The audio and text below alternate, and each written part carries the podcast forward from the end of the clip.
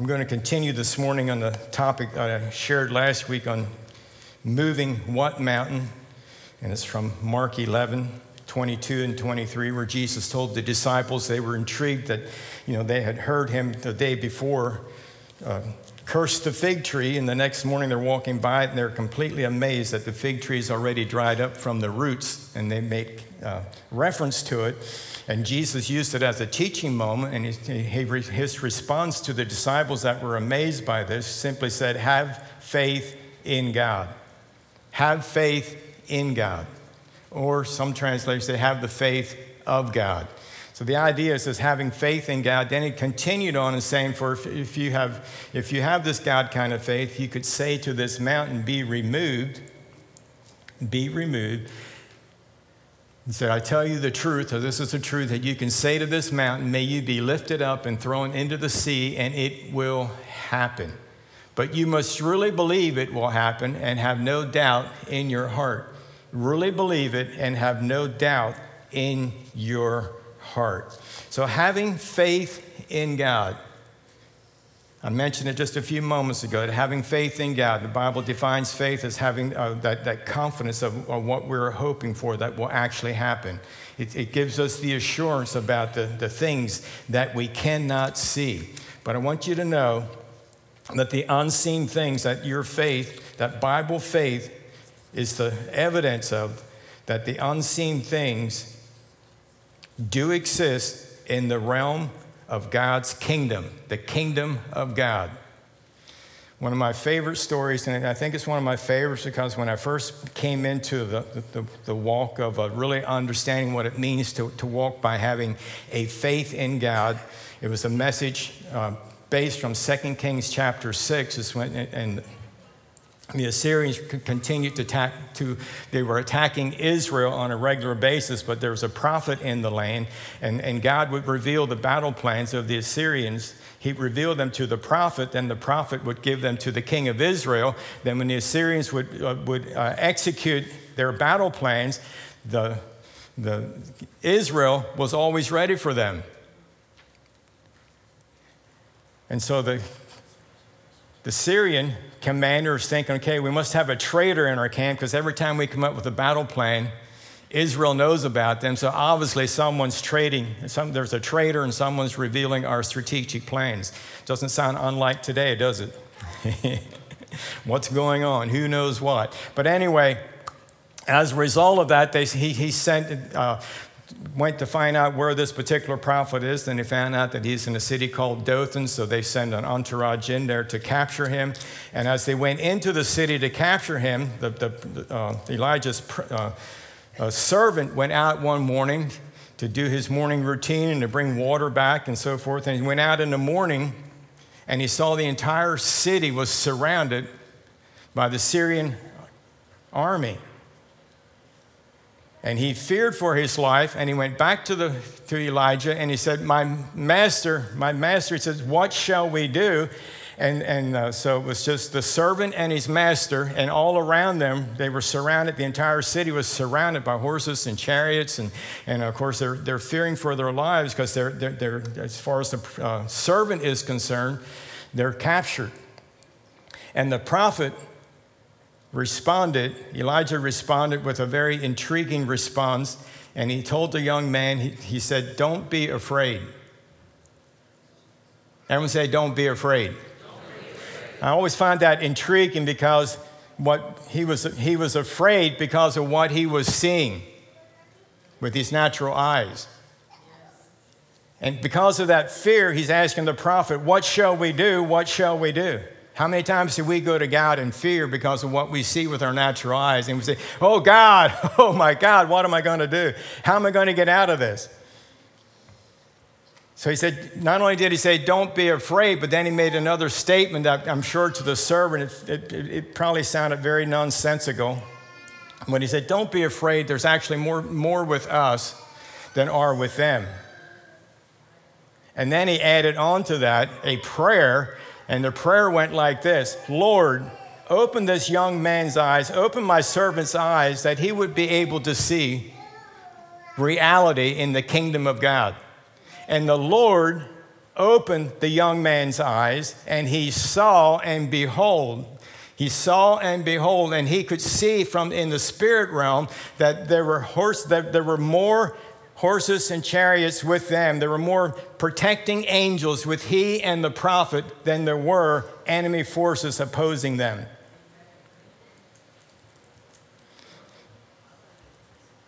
But here's the lesson. This is what really I always felt became a real anchor in my heart for understanding this is, the, is, is here's the reality.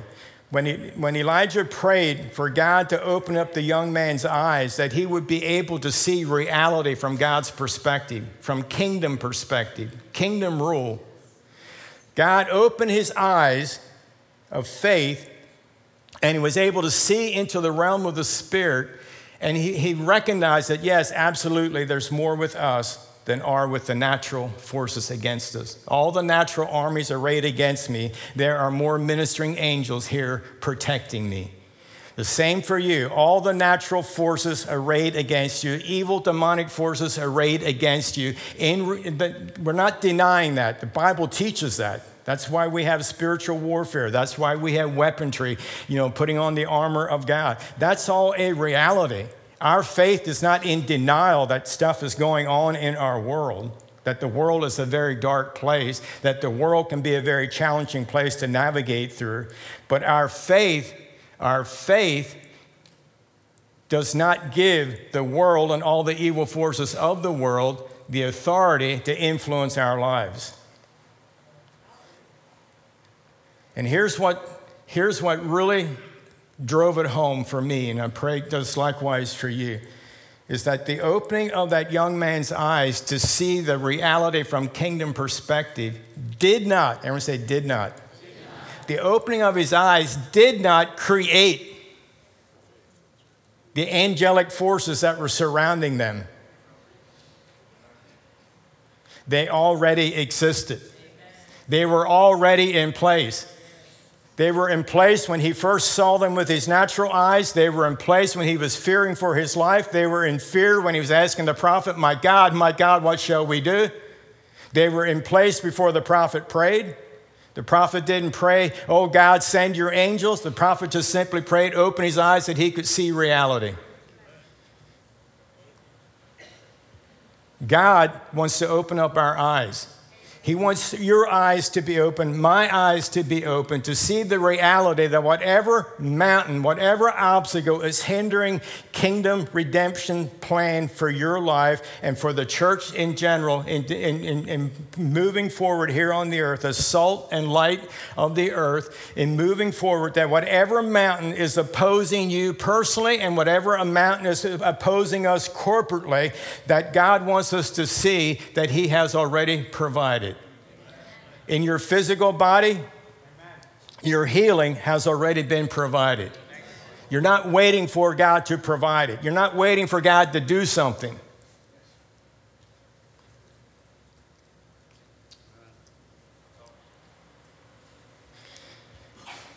Redemption is a finished work. It's a finished work. Everyone say it's finished. And we are to learn to walk by faith and receive what Jesus Christ has already done for us at Calvary's cross.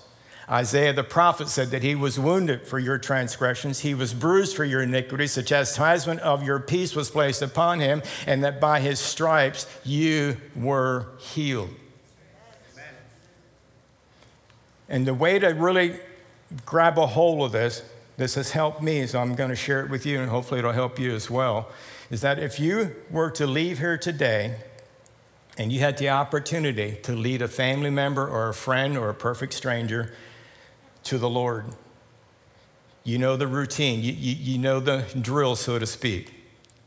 You, you, know how to lead someone to the Lord. You know, you, you know you need to encourage them that, that God loved them and Jesus Christ came to Calvary's cross and shed his blood for them. And that if they'll believe that in their heart and they will confess that with their mouth, they'll make a confession unto salvation. It's the greatest miracle that can ever take place someone when someone prays a prayer unto salvation, God, they are translated from a king, kingdom of darkness over into the kingdom of God's dear Son, the kingdom of light. It happens every time someone prays that prayer. You don't always see the evidence of it right away. Sometimes people don't even feel the evidence of it right away, but it is a spiritual reality that when you pray and ask Jesus Christ to become your Lord and your Savior, He becomes your Lord and your Savior. It's done. But in that process of you praying that prayer, or you leading in someone in that prayer, you're not waiting. Everyone say, I'm not waiting. I'm not waiting for God to decide, yes, I think I want to save that person. So, Jesus, I know you did it before, but I'm sorry to tell you this, but this person wants to get saved, so you're going to have to go back to the cross. You have to go through all that trial and all the mocking and all the suffering of being human. But you're going to have to go back to the cross and you're going to have to shed your blood again because another person wants in. That sounds ridiculous, does it not? It's no different than in you praying, God, what shall I do? God, thank you that by your stripes I am healed. God, thank you, you provide all my need according to your riches and glory by Christ Jesus. He's already done it. Everyone say it's done. It's finished. Amen. So that's what faith is all about. It's believing that believing that it's, uh, it's the evidence of things that's not seen, the substance of things hoped for, the evidence of things that we're not seeing. We walk by faith and not by sight. Now, it's important that you understand that faith never stands alone. It always, you know, Galatians chapter 5 teaches us that faith works by love. The Apostle Paul said in 1 Corinthians 13, known as the, the love chapter, when he's introducing that, he said, though I, though I have all faith that I could remove mountains, but have not love, I'm nothing. So we always want to be incorporating, we always want to be walking in the love of God. We want to be walking in love and in patience and in wisdom, incorporating everything into our walk of faith in God believing that the mountains that are opposing God's redemptive plan and God's redemptive promises for my life cannot stand.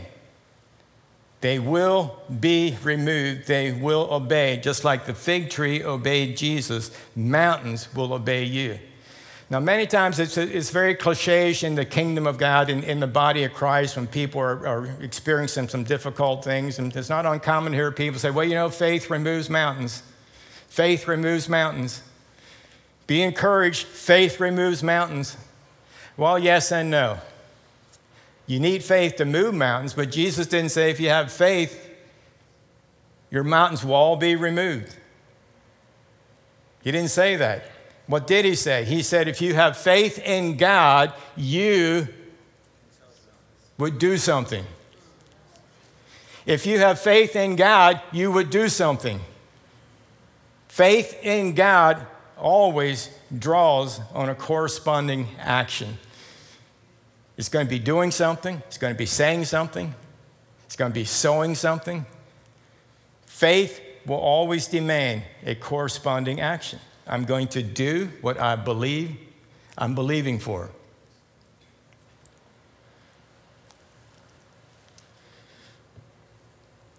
Jesus said, You have faith in God.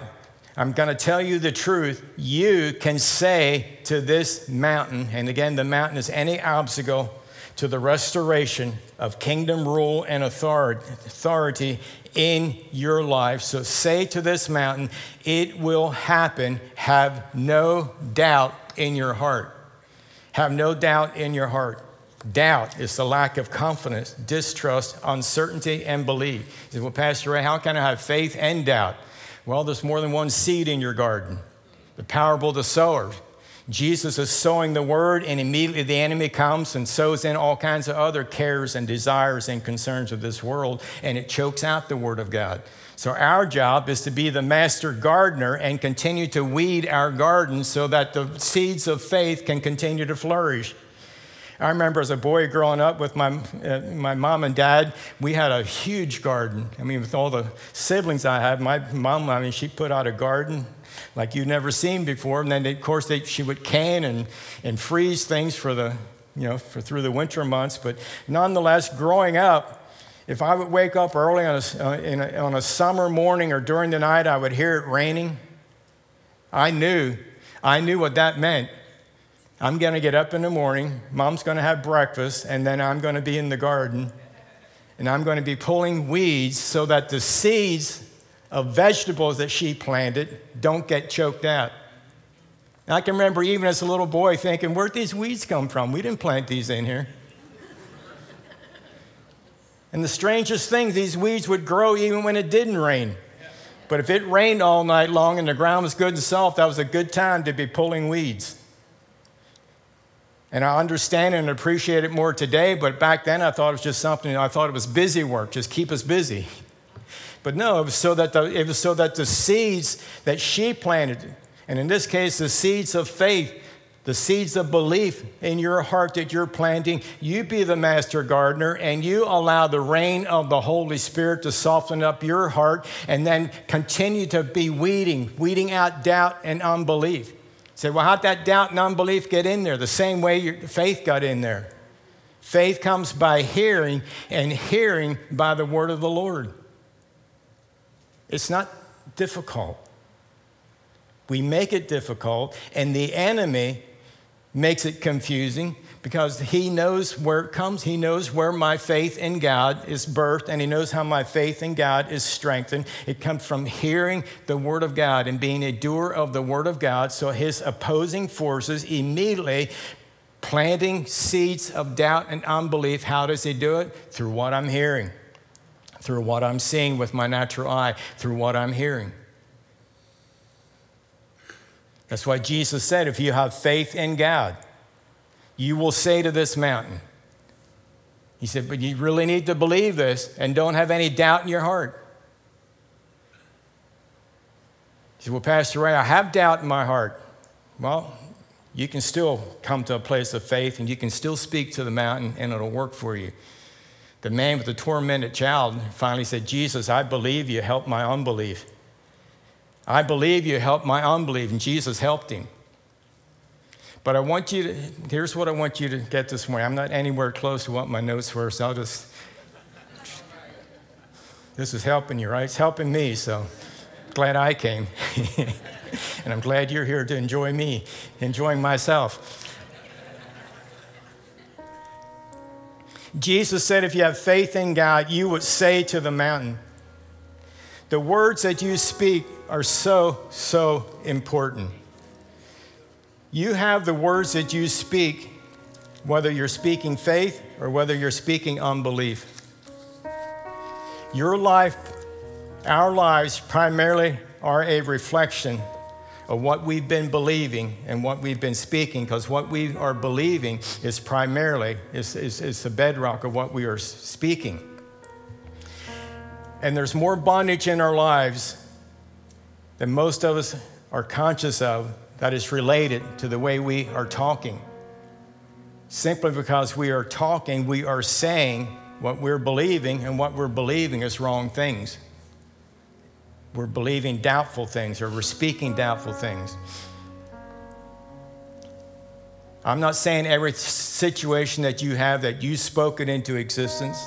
You know, if you're fighting a disease or you're in a financial predicament or you're in a nasty relationship that you're hoping against all hope that it can get turned around. I'm not saying that you cause that by the words that you speak. The enemy brings things against us.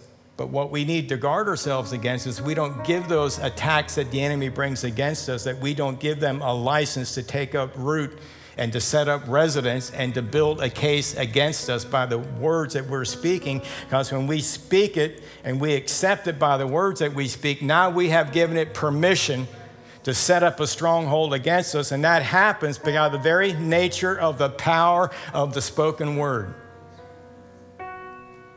In the New King James of Mark 11, 23, Jesus said, You will say to this mountain, Be plucked up and be, and be removed into the sea. Then it ends like, For you, for you will have whatever. Say whatever. You will have whatever you say.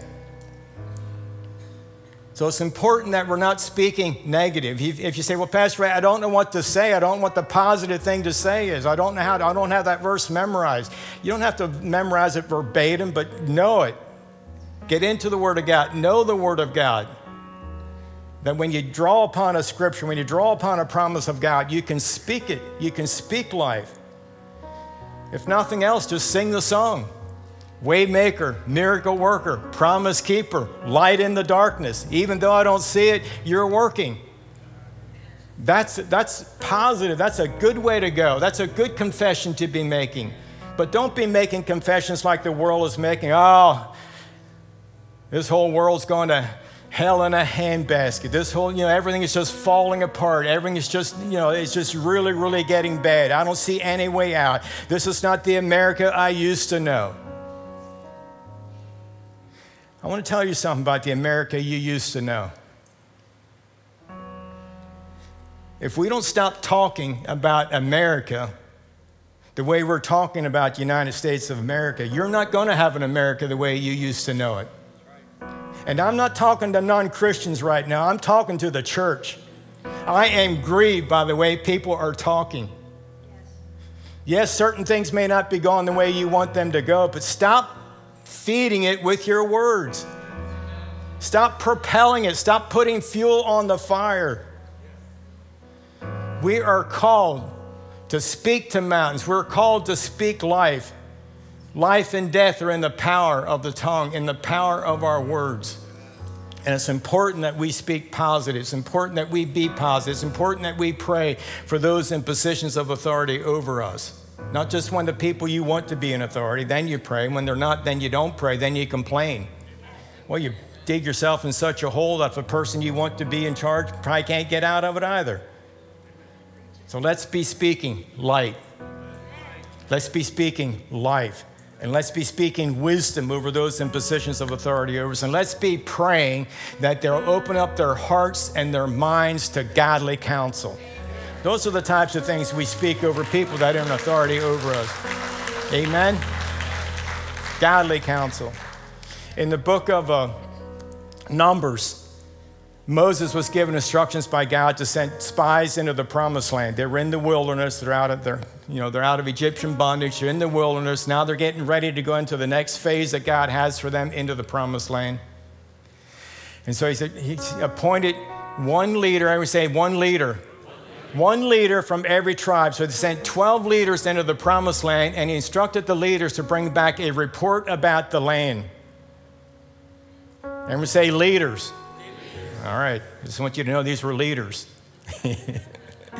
the leaders came back after scouting out the promised land, and they came back with a, a, report about the land. And it's primarily it was a good report. They're talking about how healthy it is and uh, uh all the good things in the land. But 10 of them, 10 of the 12 said, We're not able. We're not able to go in and take the land. 12 of them said that. I mean, 10 of the 12 said that. We're not able to go in and take the land. Two of the leaders, they were named Caleb and Joshua. Do you ever think about how many young boys you know or men that you know by the names of Caleb and Joshua? Then look at the other list of names and see how many people are named after them.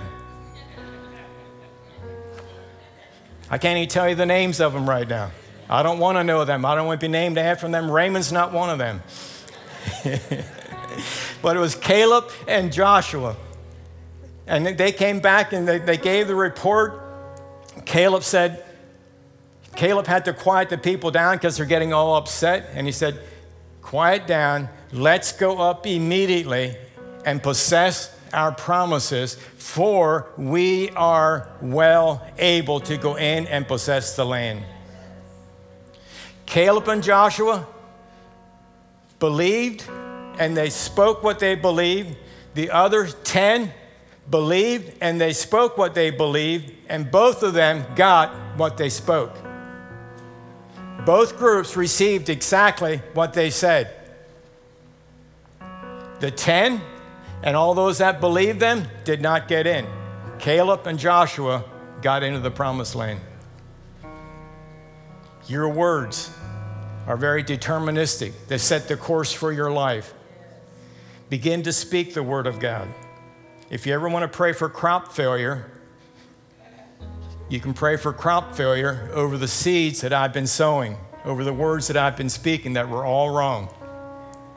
Say, Lord, I'm praying for a crop failure. Just let that complete crop of words, just let that come to naught. And now I'm going to begin to bless you. I'm going to begin to thank you that you are the waymaker, you're the miracle worker. You're the light in the darkness in my life, and, and life is good in Jesus' name. Amen. Once you name something with the spoken word, you've given it a license to hang around. To hang around and to watch for its opportunity to advance its intent and it has every right to do so because of the authority that God put into words, our communication. So walk in the love of God, have faith in God. It comes to you by hearing. Keep hearing the Word of God. Be a doer of the Word of God. Follow the promptings of the Holy Spirit. Incorporate doses and doses and doses of love into it because if you have not love, it profits nothing and be patient and keep speaking the word of God. Amen. Thank you, Lord. Father, I thank you and I praise you in Jesus' name. I invite you to stand up. Just stand up. If you need healing in your body, let's just let's pray this prayer. Say, Father, I thank you this morning for the word of the Lord. Your word declares that Jesus Christ was wounded for my transgressions. He was bruised for my iniquities. The chastisement of my peace was upon him, and by his stripes I was healed. Therefore, I believe, I have faith in God that I am healed. In Jesus' name, name above all names, mountain of sickness mountain of pain, mountain of discouragement, I command you to be plucked up and to be moved into the sea, and you will obey. In Jesus' name, I have the victory. God is working, even though I might not see it, He's working. In Jesus' name, thank you, Father. Thank you, Lord. We praise you. We give you the honor. We give you the glory. Thank God for it. Thank you, Jesus. Thank you, Jesus, for the healing power. Be released in the name of Jesus. Be released in these people's lives in the name of Jesus. May the healing grace of Almighty God, the miracle working God, show yourself off this day in Jesus' name. Thank you, Lord God.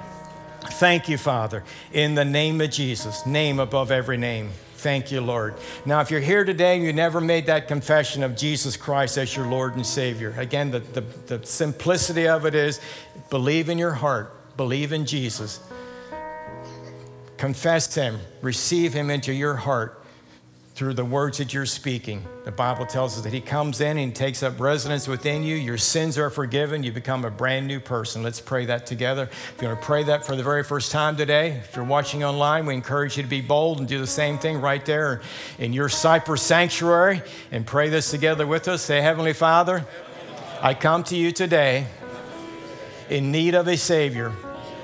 I repent of all my sin, and I'm asking you today to come into my life as my Lord and my Savior.